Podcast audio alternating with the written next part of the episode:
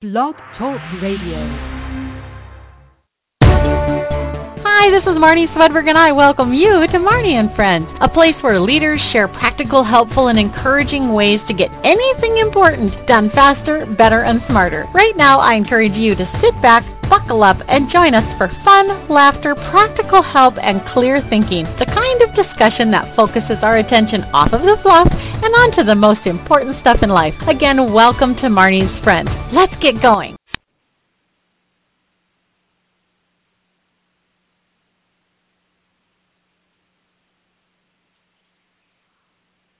Well, welcome to you. It's so exciting to get together and to do these trainings, and I'm excited to have you here with us today, as long as as well as our guest Susan VandePol. Uh, Susan's going to help us learn how to help a grieving family, and during the next few minutes, you're going to understand the dynamics of loss and grief and how it differs from one scenario to another. Why we, even if we are close friends or have been affected by a similar loss, are often reluctant to face into the grief of others with them and what we can do about that.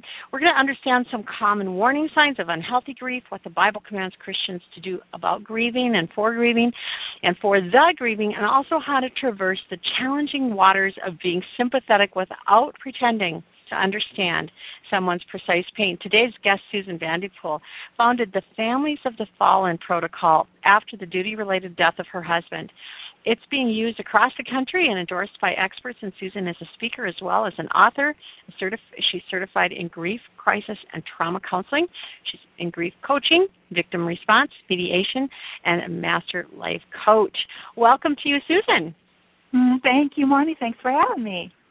Well, it's so great to have you here, and this is kind of a topic that's maybe not so fun to talk about because um, none of yeah. us wants to yeah. think about losing someone we love, and uh, mm. you know, then we have people around us who've lost someone they love, and that's painful yeah. for us as well as.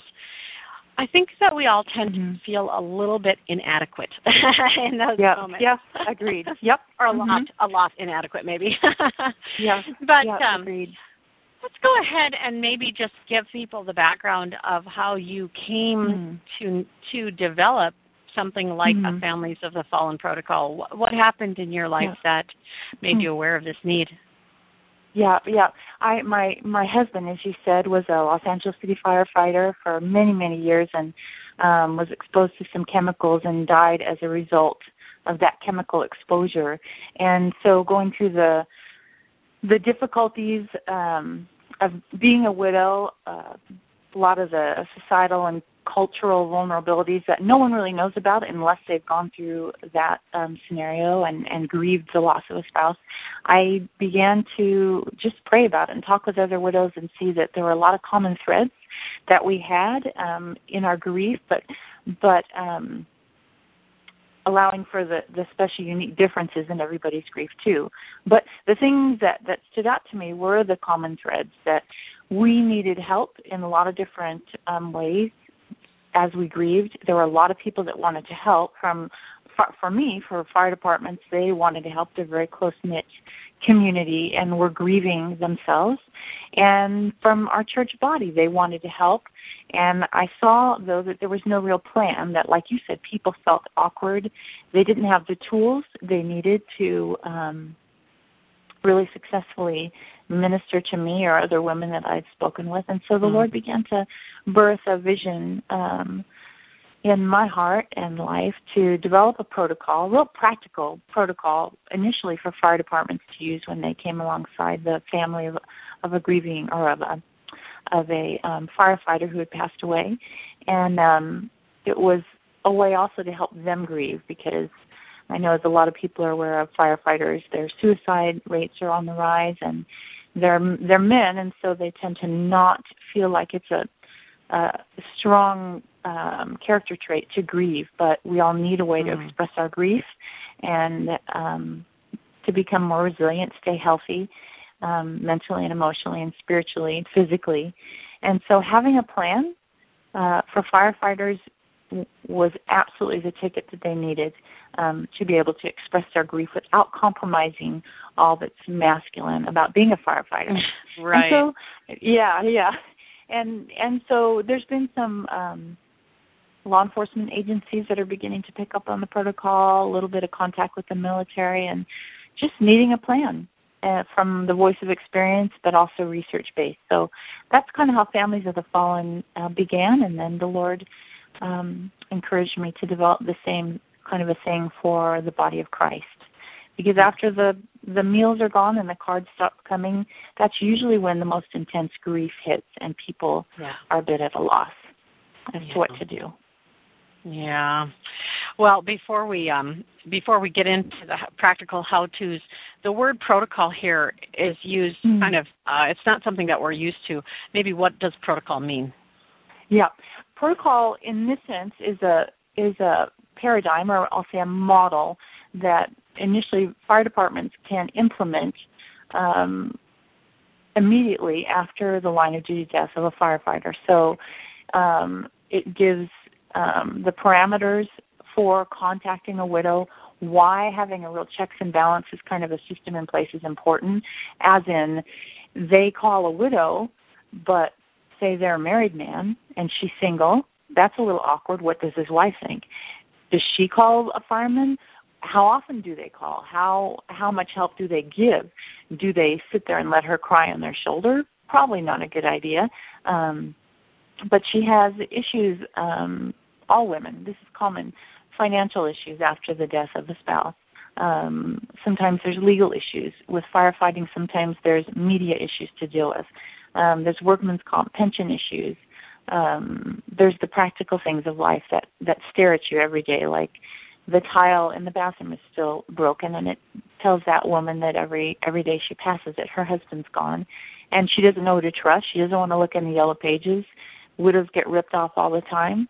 Um, so it's a it's a set guidelines to help a fire department or the body of Christ or or actually any any organization or business can um, incorporate the guidelines from that protocol, that model, that those rules um, into how they reach out to a grieving family. Yeah, and that was something that I was really eager to have you say or have us say here is that even though this was designed for firefighters, it's something that's kind of mm-hmm. missing in the broad uh, spectrum yep. of culture here, and it can yep. really be crossed over. So let's go ahead and yep. dive in. We have to move a little um, quickly here because we're short on time today. But um, the dynamics of loss and grief, grief, how does that differ from one scenario to another?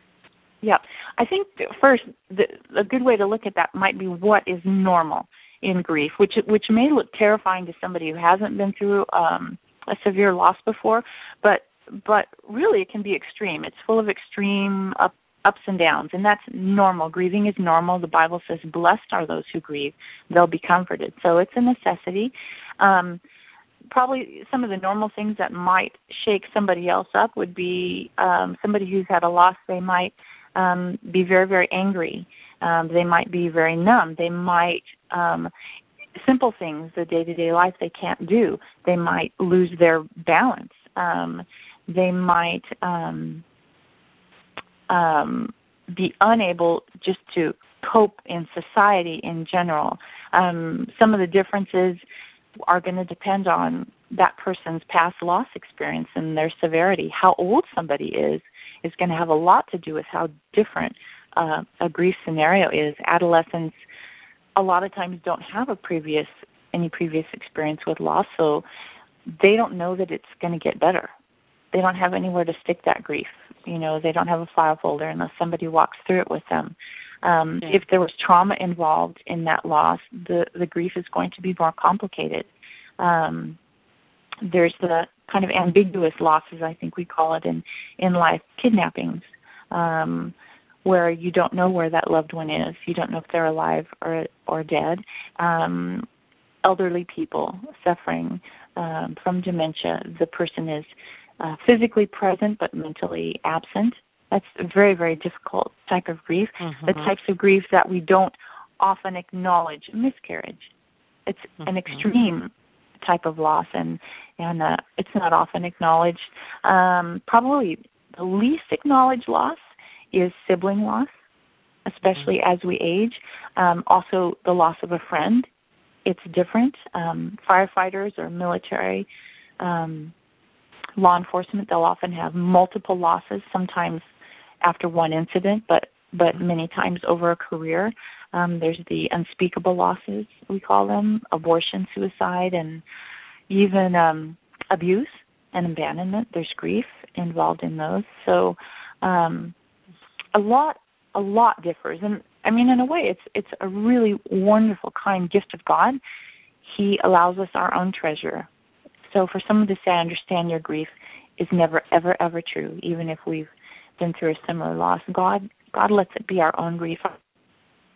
And um his word says that he'll give us the treasures of darkness and the hidden wealth of secret places so that we'll know it's him, that he's the one calling us by name and and that's our treasure it is so important for us to not say I totally understand what you're going through right now. Yeah. But yeah. you know, no matter what we've been through and you know, even people who've been through extreme loss, I've heard say that exact phrase to somebody and I'm like, "Wow, you still didn't really learn that even though you've been through extreme loss, it's not exactly the same as their extreme loss. And I think that because we know that there are things that are right and wrong to say, it does make us pretty uncomfortable. Um, yeah. It makes us reluctant to talk to somebody because we might say something hurtful. We don't know what to say. Mm-hmm. Um, where do we go with that? Yeah, yeah. I think first kind of uncovering that lie, you know, in general. Satan loves to isolate a person. That's in in um nature. We see it the weakest or the smallest or the youngest, they get isolated and they're attacked. And so Satan Satan uses that same thing and he lies us lies to us and um tells us to isolate ourselves or to or for the onlookers to let that person stay isolated for a prolonged period of time. And so um I think that's that's some of the lie. But a lot of, of what it is, you you spoke about. A lot of people don't understand. They haven't been taught. They don't have the tools. Um, churches, like you said, we don't talk about it, even though you know we can easily say it's epidemic. It's a sure thing. People are going to die. Everyone's going to hmm. suffer a loss, and um, it's just interesting that the Bible, and we'll talk about that in a bit. I know what the Bible tells the believer to do and how to handle loss and how to come alongside somebody, but there's not a lot of teaching about it, not a lot of training available. It'd be kind of like um you telling me we're going to take this homeless person and build them a house, go do it. Well, I know it's the right thing to do. I know God's called me to do it, but I don't know how to do it. And each person there's there's different jobs that have to be done plumbers electricians drywall foundation. So the whole body needs to take part in it, but we need to know what we're doing too. We need to be trained and taught. But also, I think it's hard and it hurts. It hurts to look mm-hmm. into someone else's grief with them, but that's where the treasure is, and that's what God God calls us to do. Um, mm-hmm. Yeah. Yeah yeah and i think we just have to you know i i always like the verses in the bible that talk about being led by the spirit and mm-hmm. how critically important it is for us to listen and not just go by well i said this one time and it worked really well but instead yeah. of going by you know what is the spirit prompting is it silence is it an action yeah. is it a word is it a hug yeah. uh, you know i mean we don't have to necessarily just fly into every situation knowing what to do. We can walk by and live by the Spirit and, and be prompted that way. What's yeah. it that the Bible actually commands Christians to do for grieving? Yeah. Well, primarily the body should in Second Corinthians 12 just burgeoning with wonderful truths about the body working together as a whole, having compassionate, sympathetic um, relationships with each other. And it says that if one member suffers, the whole body suffers and I think it would be like um, a good analogy would be uh, jamming our toe into a door jamb. So our toe is killing us. We've broken it, or we've jammed it, or we've whatever fall on the floor screaming, holding the toe. But the rest of our body really um, bears the distress mm-hmm. of what's happened to our toe, and it does for quite a while. It affects everything that we do, mm-hmm. and so um, I think that's a good good analogy about the body of Christ um, coming alongside and and understanding what they they need to do. We follow Jesus's um, example. He was moved often with compassion, and he says that he's he's a compassionate God. He he literally feels what we feel um, with us. Galatians, a favorite.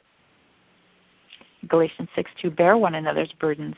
That that word burden in the Greek is a military term, and it means that we've packed well for the journey.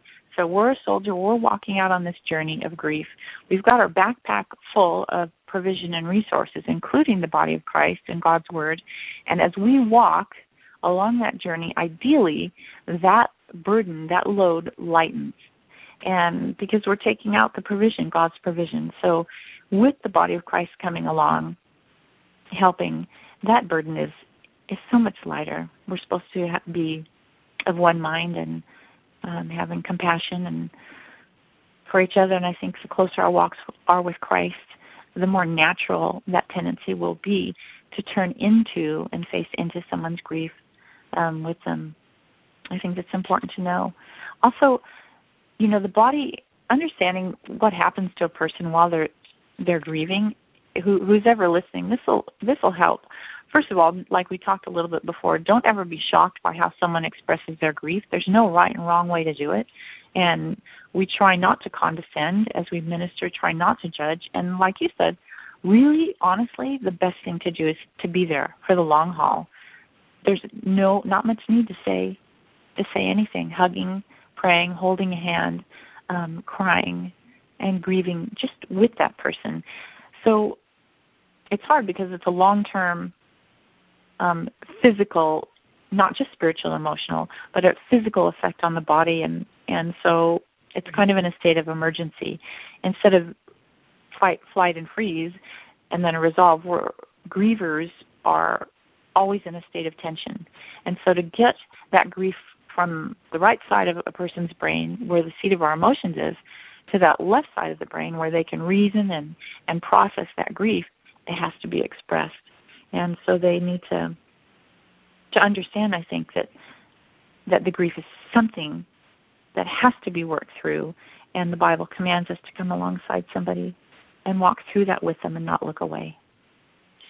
I love how you said that. Um when when you're working with someone who's grieving is there a point at which you should become concerned? I mean you've said that you know some of the grief um reactions can be very very extreme and that's normal. So at what point would you say that it's unhealthy? Like that it's not that someone close should say you know i'm i'm a little concerned now mm, that this yeah. is not looking normal.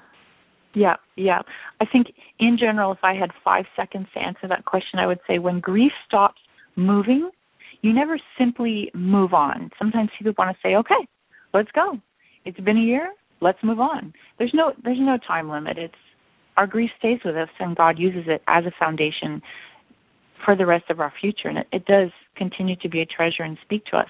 But but when grief stops moving, in other words, when it stops being expressed, it um, stops functioning for an extended period of time. The person is disabled perpetually. They're extremely antisocial. They um, have start having suicidal discussions, um, maybe uh, intense fear, anxiety, a real, um, sometimes a real negative sense of self is um, something to be very, very well of, aware of.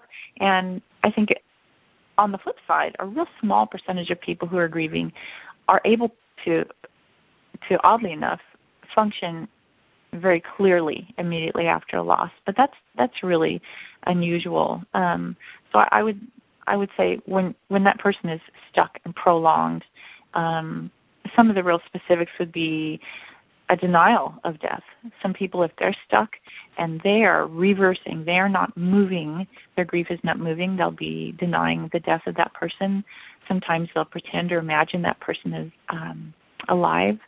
Um, if somebody starts giving away their belongings and is talking about not wanting to live, a real real obvious um, mm-hmm. unhealthy way to grieve, real pervasive thoughts of um, guilt, worthlessness.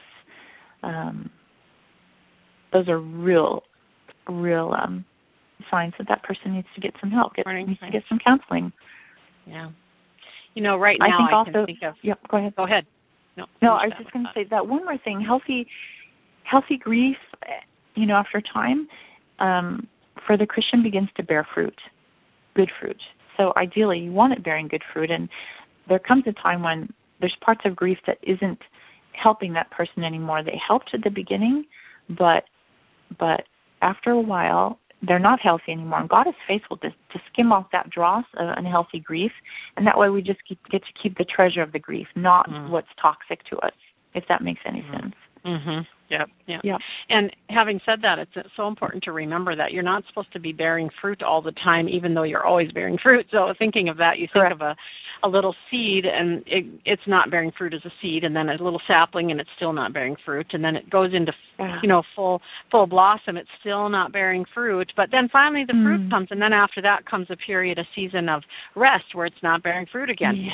and so it's Great really word. important yep. yeah when we're going through this yeah. or watching someone go don't just expect them to be bearing fruit bearing fruit bearing fruit they are they are, but um it, it's just a season. You know, which season are they in right now? So, yeah. Um, so be yeah. careful about that. You know, yeah.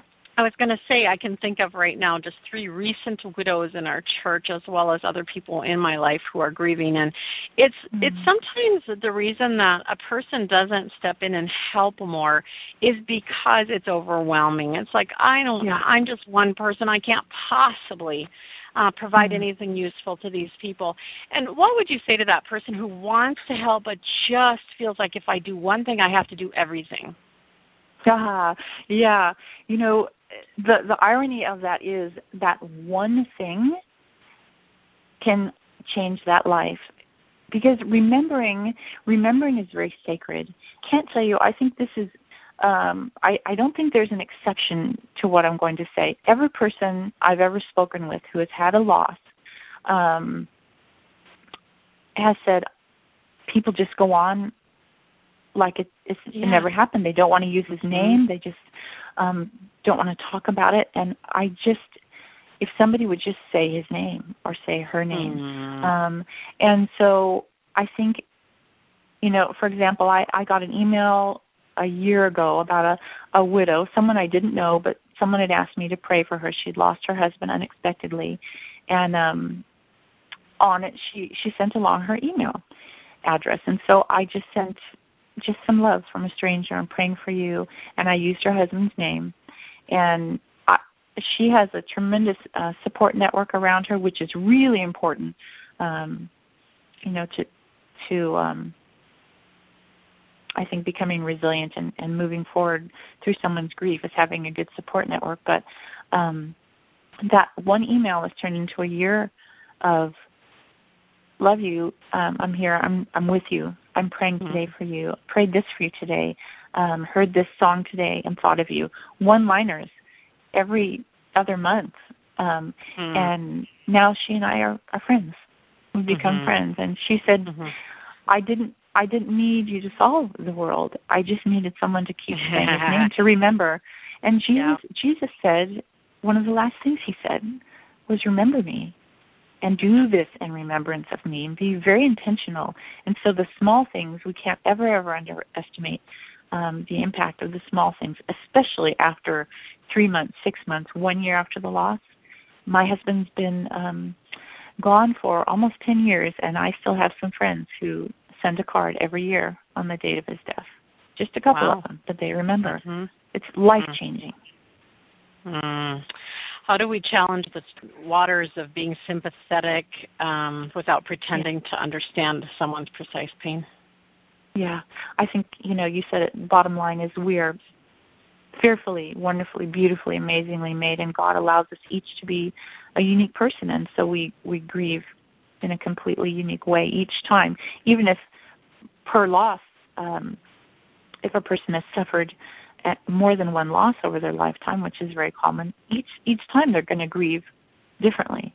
Um, yeah. But I think what we were talking about, being there for the short term and the long term, let them talk a lot.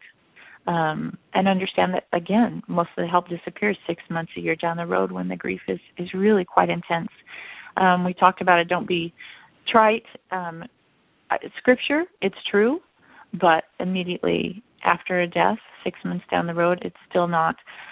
Well, all things work together for the good. Um, we, you know, truth, truth um, bears fruit, but just understand that we don't need to give someone an answer. Give them the scripture, the obvious scripture, because Jesus really he gives us way more than an answer. If he if he said, "This is why I took your loved one," that'll have to be good enough. That still wouldn't that wouldn't be enough. We've lost them. They're gone and right. we've been torn. And he gives us a lot more, a lot more than an answer. So for a caregiver to um, try to put Jesus in a box and say, here's your scripture, here's your answer, is never good. Um, let the person talk about things, again, that may shock you, regret and blame. Those two are thieves in the long run, but if someone needs to talk about it, um, how they're feeling, let them. Let them talk. A big part of grief is one person expressing their grief and having the other person listen and respond and um, and allow them to talk. Be intentional, I would say. Uh, incorporate a plan like the, the, protocol we were talking about. Incorporate a plan. Um, be very intentional about having grief share groups within the body of Christ. I love grief share. Um, again, don't say, "I know how you feel." Another big one is someone may be expressing what they're going through, wanting to relive and recall um, what's happened to their loved one, saying that, you know, I know how you feel I went through, or my, my husband, or my grandparent, or my child. Really, really try to stay away from inserting your own story into their grief um, because we don't want to minimize their grief. We don't want to minimize the caregiver's grief either, but it's not the time to talk about that. Um, encourage them to use their loved one's name with other people and as a caregiver use use their name. Try to remember simple things like you were saying, the simple things. Remember the date they died. Put it on your phone. Re- remind yourself. Um, remember their birthday, um, and give grace. Be kind to one another, tenderhearted, and that that word um, forgiving one another literally is gracing one another. So we can be kind to mm-hmm. one another, gracing one another, just as God in Christ has graced us. Um, and encourage the person who's grieving to give themselves grace as well. Encourage them to give grace to other people who don't know what they're doing and don't know what they're saying. Um, get get some training get some training encourage your church body to get some training have someone come in and talk about grief regularly offer grief share incorporate this protocol um, into their day to day life as a church body is is um, ideal yep yeah Beautiful. So much great stuff here. I just love it, and mm-hmm. I'm going to quote that. Uh, forgiving equals mm-hmm. gracing. I love that. That's, mm-hmm. that's so, so true. Well, today's uh, program is how to help a grieving family with Susan VandePol, and you can find her over at womenspeakers.com. Just type in Susan, a bunch of Susans will come up, or VandePol is V A N D E P O L. You can get her directly there. And the name of her protocol is Families of the Fallen. Thank you so much for being here, Susan. Mm, thank you, Marnie. What an honor. Thank you. Thank you for what you do. Thank you.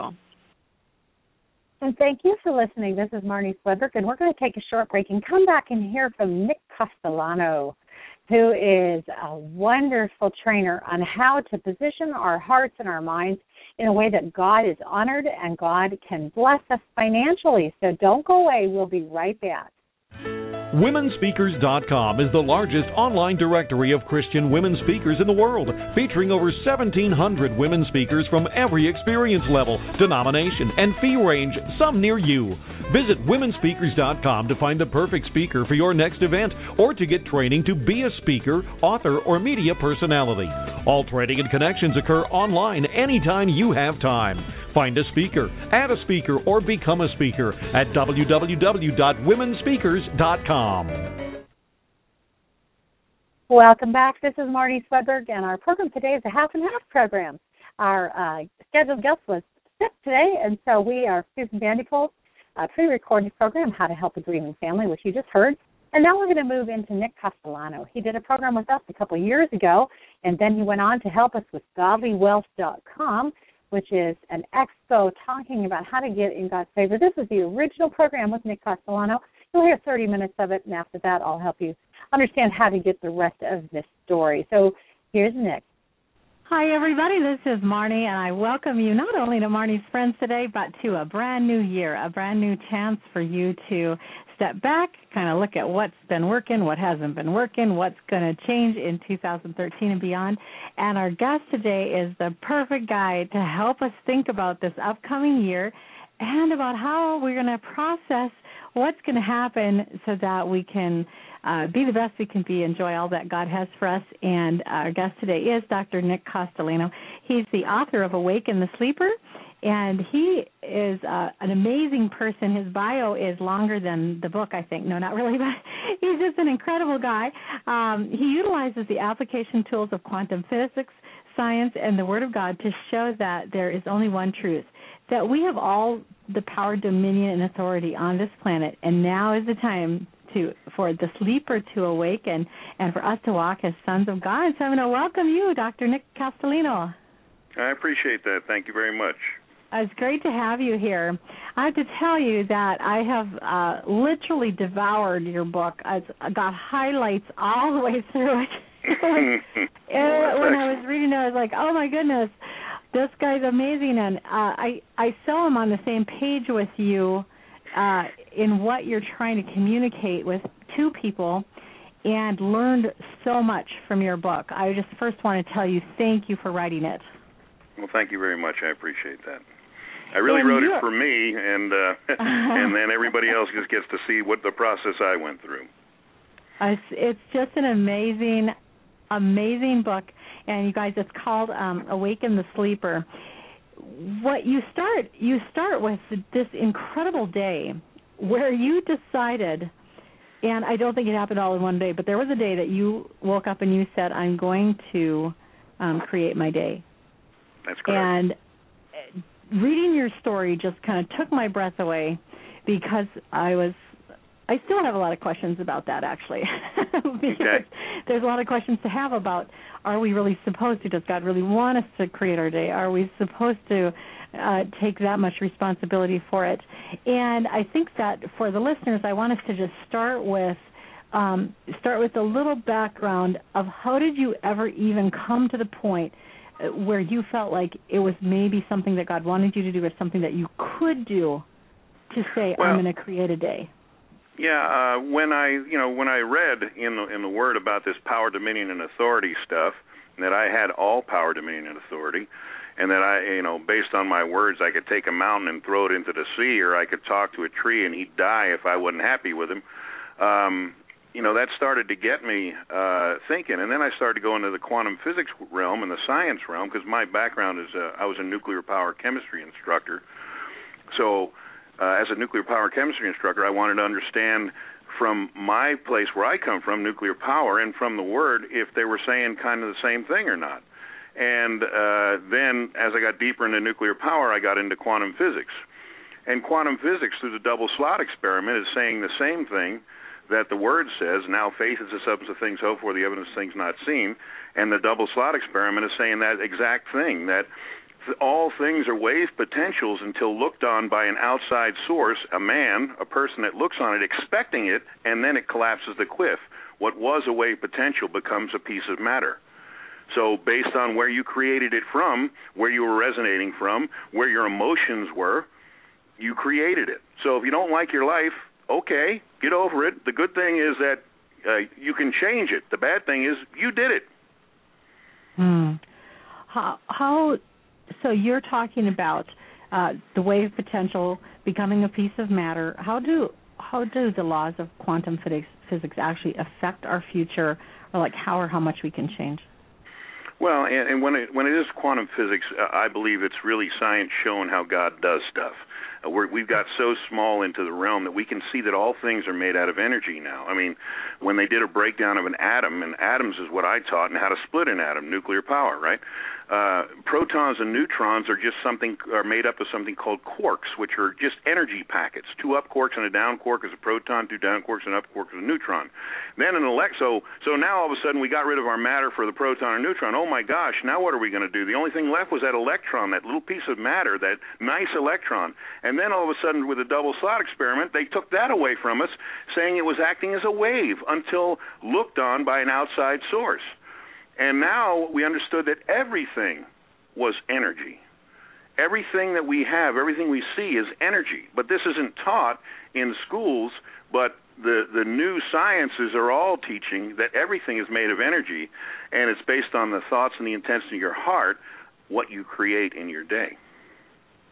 You spend um, you spend some time in your book going through this wave, um, the actual the actual experiments that were done, and right. how you know w- the wave actually if, if somebody hasn't read your book the wave actually changes depending on whether someone's looking at it or not uh, that's correct, and uh, it would act like a wave potential if nobody was looking at it. It'd just come off as a wave potential, thousands and thousands and thousands of wave potentials. And see, each potential is based on where are you coming from. If you're coming from one of the potentials, that's the reality you you, can create. If you're coming from another place, say a place of peace, joy, and love, you can create a potential that has a peace, joy, and love.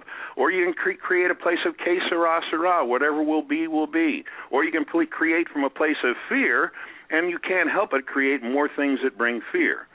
So it's our choice being the one that's sending the creative force out and the the website would be if you looked on if they wanted to look on YouTube would be Dr. Quantum Double Slit Experiment, and it's on YouTube.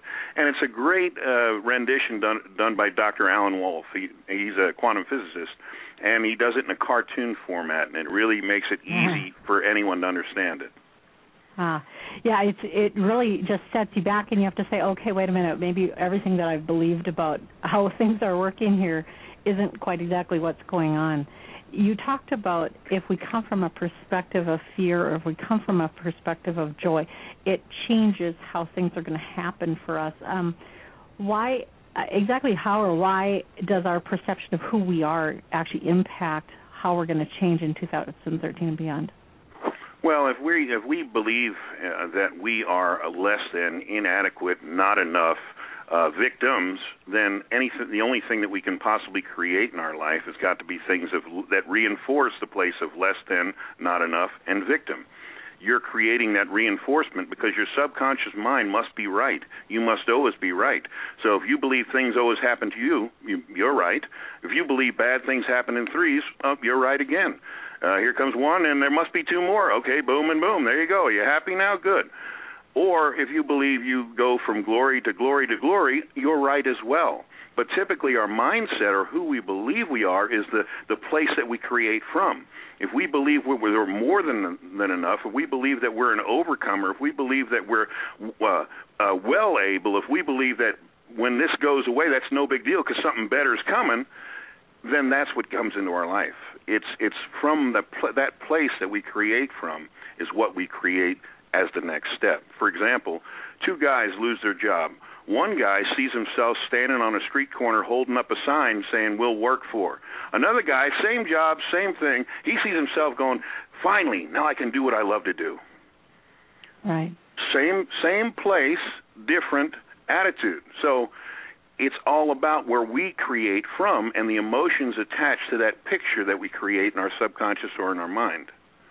Mm. I've studied a lot of um, Tony Robbins stuff, and you talk a little bit too about what physiology and body language have to do with change. Just take us there for a few minutes. Well, physiology and body language, you can change from the outside in. Even if you if you dress nice, you get that uh, the the cyclonic muscles of your eyes.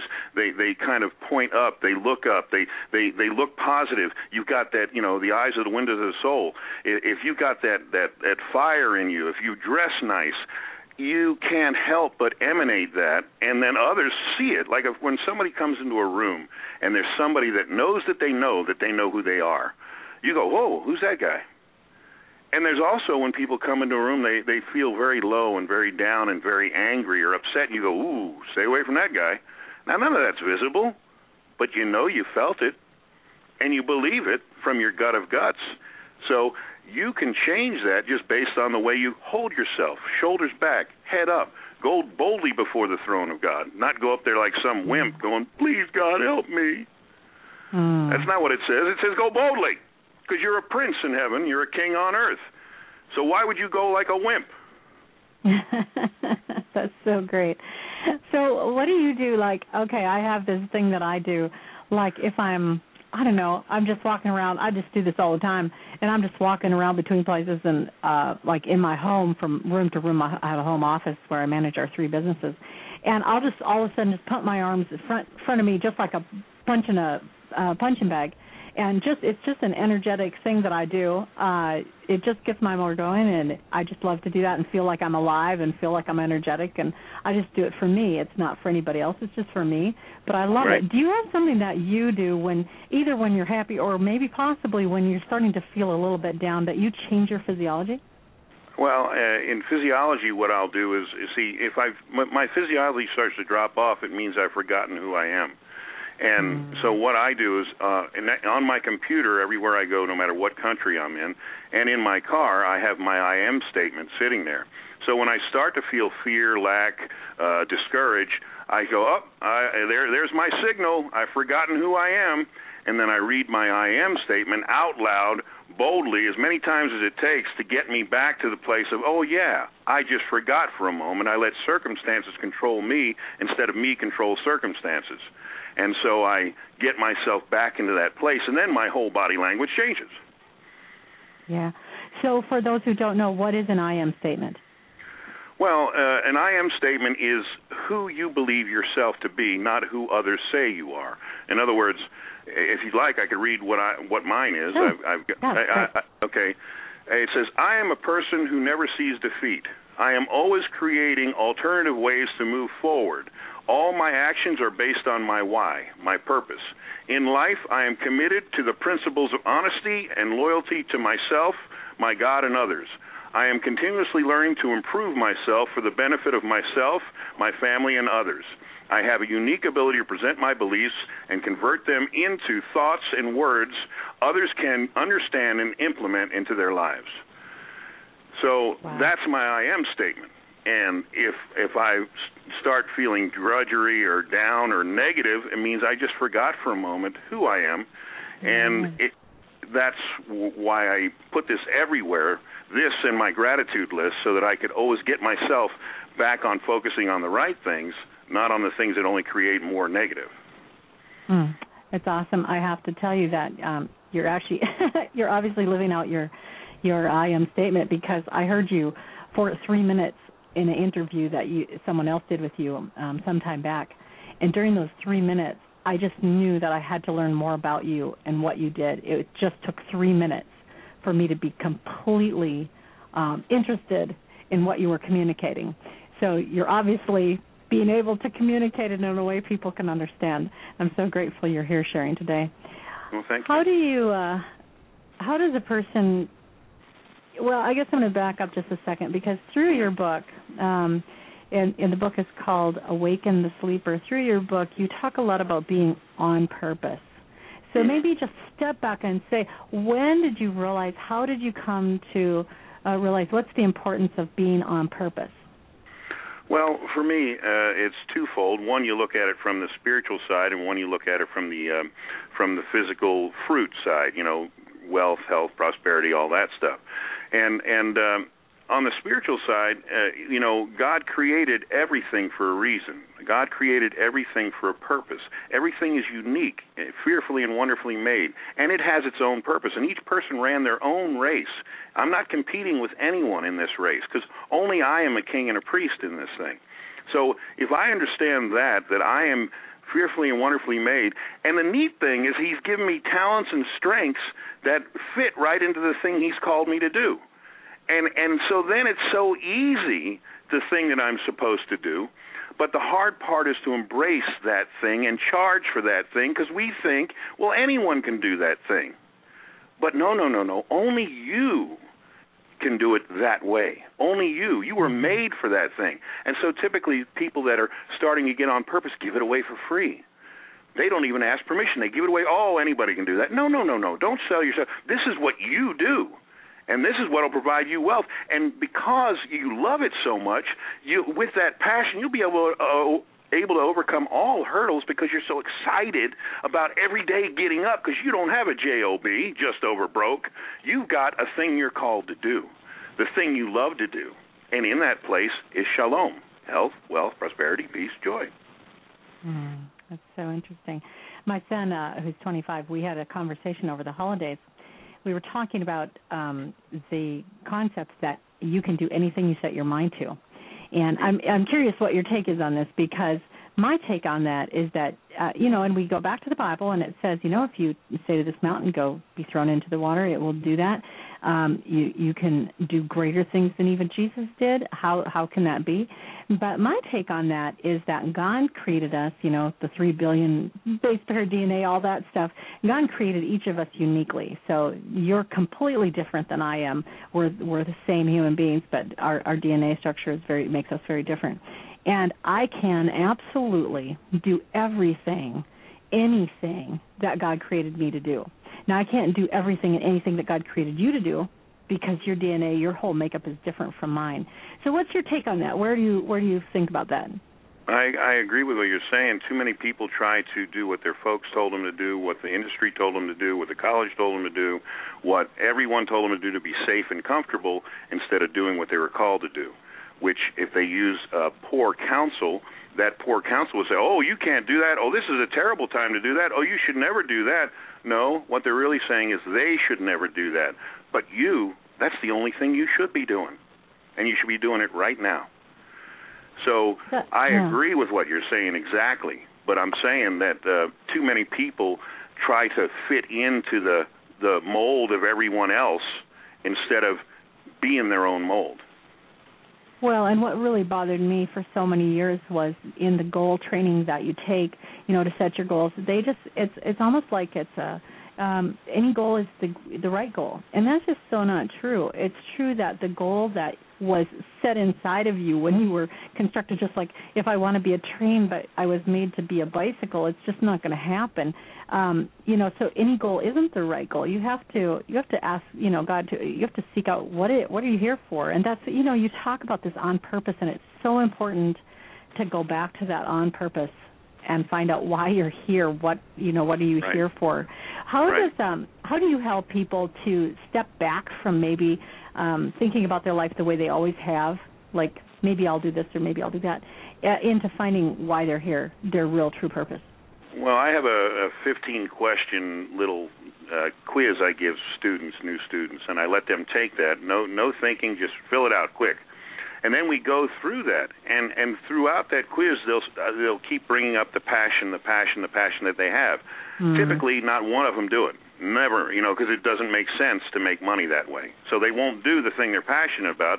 They'll do whatever the society huh. job fits into, and, and and then they're frustrated and they're angry about getting up on Monday, and they can't wait for Friday. And they instead of doing what they were uh, loved to do and are called to do, because His yoke is easy and burden is light, because He made you to do this thing. So that's the, the and when as soon as they see it, then they go, okay, now how do I change my programming in my head so I can allow myself to do this thing? And that's what I help them with the the repenting part. Renew your mind is what repent means.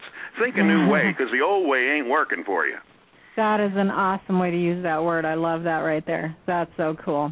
I always say, um, I always say that everything is just kind of a perversion until you get on track with what God really intended something to be it's just a little perverted, not in a sexual way, but just it's just a little off center. It's just a little not right, and and you're feeling that every day until you get really in sync with what God created you to do, and then all of a sudden. Uh, you're living on purpose and you're loving you're loving your life so much. How does somebody actually go about converting their talents into strengths in a you know in an intentional way? Well, and see, and, and first of all, uh, there's a, a, a, a test called the Talent and Strength Finder test, and uh, it, it you can Google it, and it really helps. It was put together by uh, a couple of colleges and a, a Christian guy named uh, Erwin McManus, who wrote many, many, many books. Good, good buddy of mine runs a, a church in um, California. But it helps you see your talents. There's 34 different talents that you, on purpose, develop into strengths instead of focusing on what you're not. See, society teaches us to focus on what we're not and make it mediocre instead of focus on what we are and make it excellent. So what this does is take your top five that you always show up in, no matter what. And number one, you don't even realize you're it. You're so much it, and you can't even see it. It's so much of you. And you focus on taking that thing that you're good at and talented at and making it excellent. And see, that's how we got to come into the Lord. Too many times we give a halfway effort, and then we sit there and say, "Oh, just cover it with grace."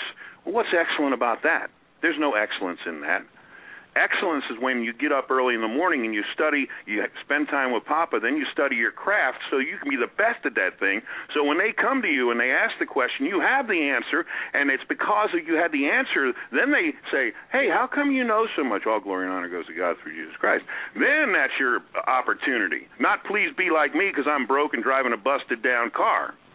Be like that. No, I don't think I want to be like that. Thank you very much.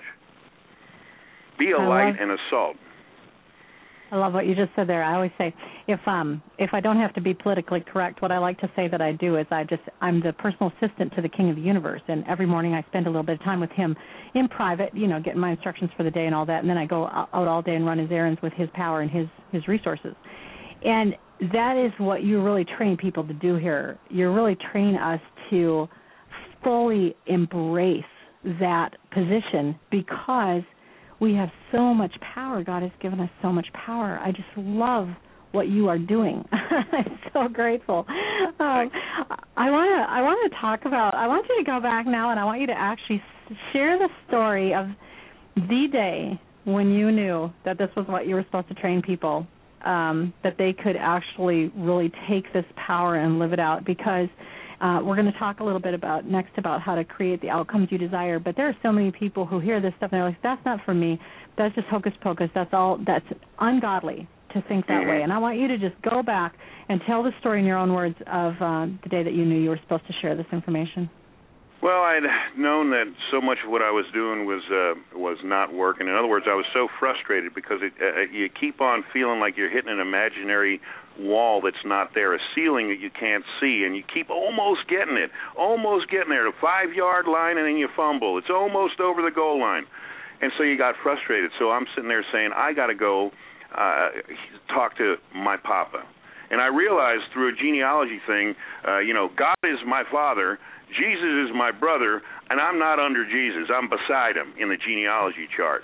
So if we can get that, first of all, we can raise our position. And when it says we've been created a little bit greater than the angels, we can get that. Or when it says we can judge the angels at the end of time, we can get that.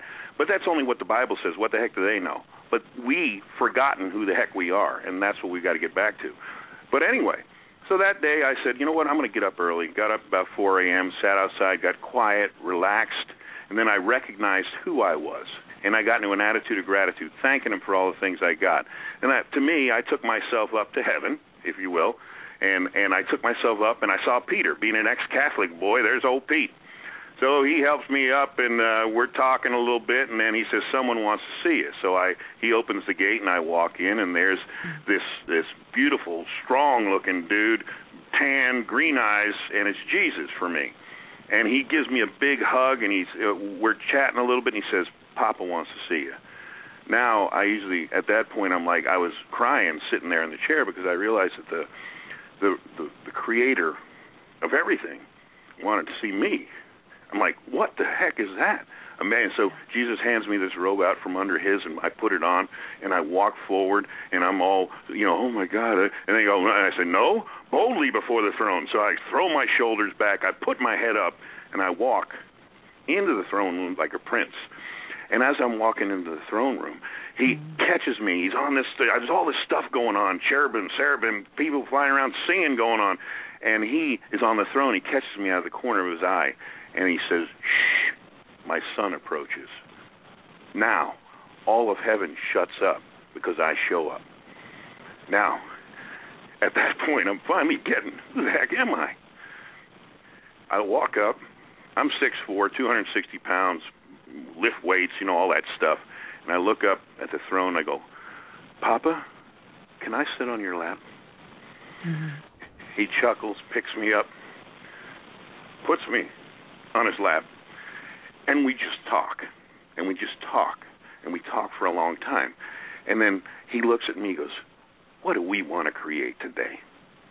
Mm. And I, so I'm co-creating with Papa God in the thing I was called to do. So I say, let's let's make that stock that I've had for three years. Let's make it go public. Well, then later on that day, it's about 2 p.m. I get a call from somebody very excited. You know that stock, Nick? I said, yeah. He said, it went public today. I went, dude, I have 500,000 shares of that stock. I said, what? What it go public at? 50 cents? He goes, no, seven dollars. Yeah. I went, Oh my, that's 3.5 million. That's one day. Yeah. So the next day, I do the same thing. I say, Papa, this could have been coincidence. I need to know that because I'm an idiot and I'm a nuclear power guy, and I got to just know that I know. Do something that I that couldn't be me, no matter how we we looked at it. So I'm driving down the road again to the afternoon, and a buddy of mine calls, and he's a rather wealthy buddy of mine. He's a teacher as well, and he calls me. He says, "Nick, God's been dealing with me for a couple of weeks. I go, "What's wrong? What's going on, man?" And he goes, "You know that land across the street from yours?" I go, "Yeah, I, I know that land." He goes, "That's a nice two-acre plot on top of a mountain." He goes, "Yeah, I'm supposed to give that to you." Well, that plot is worth 1.5 million, and he he says, "So come over here. I'm going to sign it over to you. It's yours." And I pull over the car, the side of the road, because I'm bawling my eyes out, because I realize in two days just by having relationship and sitting on Papa's lap, I went from banging my head against this this invisible wall to five million dollars that quick. And that's how quick it can turn around when you get on purpose and get things in the right order. I So love that. kind I love that story. I love that story because it's so um it's so huge. it's it's like uh most most of the people that are going to listen to this that are listening to it right now or listen in the archives, they're going to go, "Well, I like that too. I think that's what I want to create my first time I'm sitting on God's lap. I want to create my own 5 million dollars." so, what do you say to the listener who maybe that isn't quite the thing that God has in mind for them today? Maybe it's that they have the energy to walk to the end of the block, you know? And Well, they haven't and been I- able to do that for a while. And then that would be their spot because God's no respecter of persons, and what He's done for one, He'll do for any. The key and the thing that we as Christians don't get is number one thing is relationship. Relationship is a monetary unit of the kingdom of God. So love God with all your heart, soul, and might. Love your neighbors yourself. You're just a conduit for both ways. So get into the relationship where it's a not about you attitude, and all that comes. When it's a not about you attitude, when you see everyone else's need, everyone else what they, and then you ask permission before you give. You don't just give. You ask permission. Maybe he's working on that one, and then all of a sudden you'll become his provi- the provider of that guy, and now you're his God. Ask permission, and then give. So, relationship's the key to the kingdom of God, and it's the key to sales. It's the key to everything. It's relationship, finding common union. That's the pro- communication is the process of finding common union with others, right? So it isn't about you. It's about getting what you've got to them in the best way they receive it. And that's about the number one sales technique I ever taught my uh, my sales group in water treatment was how to become what they needed you to become to get it to them in the way they best receive it because it's not about you. It's about the thing you believe in and you're selling getting to them. You said so much right there. you, one of the things that you said was you said a common union, which in my mind, of course, goes to the word communion right there. Um, What we're supposed to be doing with God is communing with Him all the time. Okay. And finding the places where we're at, on the same page. And everybody wasn't supposed to be Job. Everybody isn't supposed to be Nick. Everybody isn't supposed to be Marnie. Everybody's supposed to be whoever they were created to be in Christ. How does how does one go about figuring out what God wants you to ask for? What, what, how do you move from maybe a position of let's say a person's listening and they've really never had the courage to ask God for much of anything other than an emergency crisis situation. How do you move into a position of asking him for anything and feeling confident that he would want to give it to you? Well, and I would say when somebody says that, it's already there. It's already laid up for you. You just got to get where he's put your supply. Too many people sit by a dried up riverbed and the ravens ain't coming anymore, much like Elijah, and, and don't move. Time to move. Go to where supply is. Don't stay in that place where you're just going to dry up and die. It's time to move. And, and and that's where he's laid it up, and he's laid all that play that stuff up in purpose, the place you're supposed to be. So it's just a fruit of relationship. You don't have to seek five million dollars. You seek relationship, and the fruit is health, wealth, prosperity, peace, and joy. Shalom. It's there. It's in there. It's like ragu. It's already there. But don't become one of those prosperity guys who's just seeking prosperity for prosperity's sake. You become a relationship guy, and then prosperity's already there because he wants you to be the light and the salt because he magnifies the Son so the Son may magnify the Father. In that order. Oh my goodness, this is Marnie, and we are out of time. To hear more from Nick Castellano, head on over to godlywealth.com. That's godlywealth.com. Thanks for joining us today I'm Marnie Friends. We'll see you next time. Have a great week. Bye bye.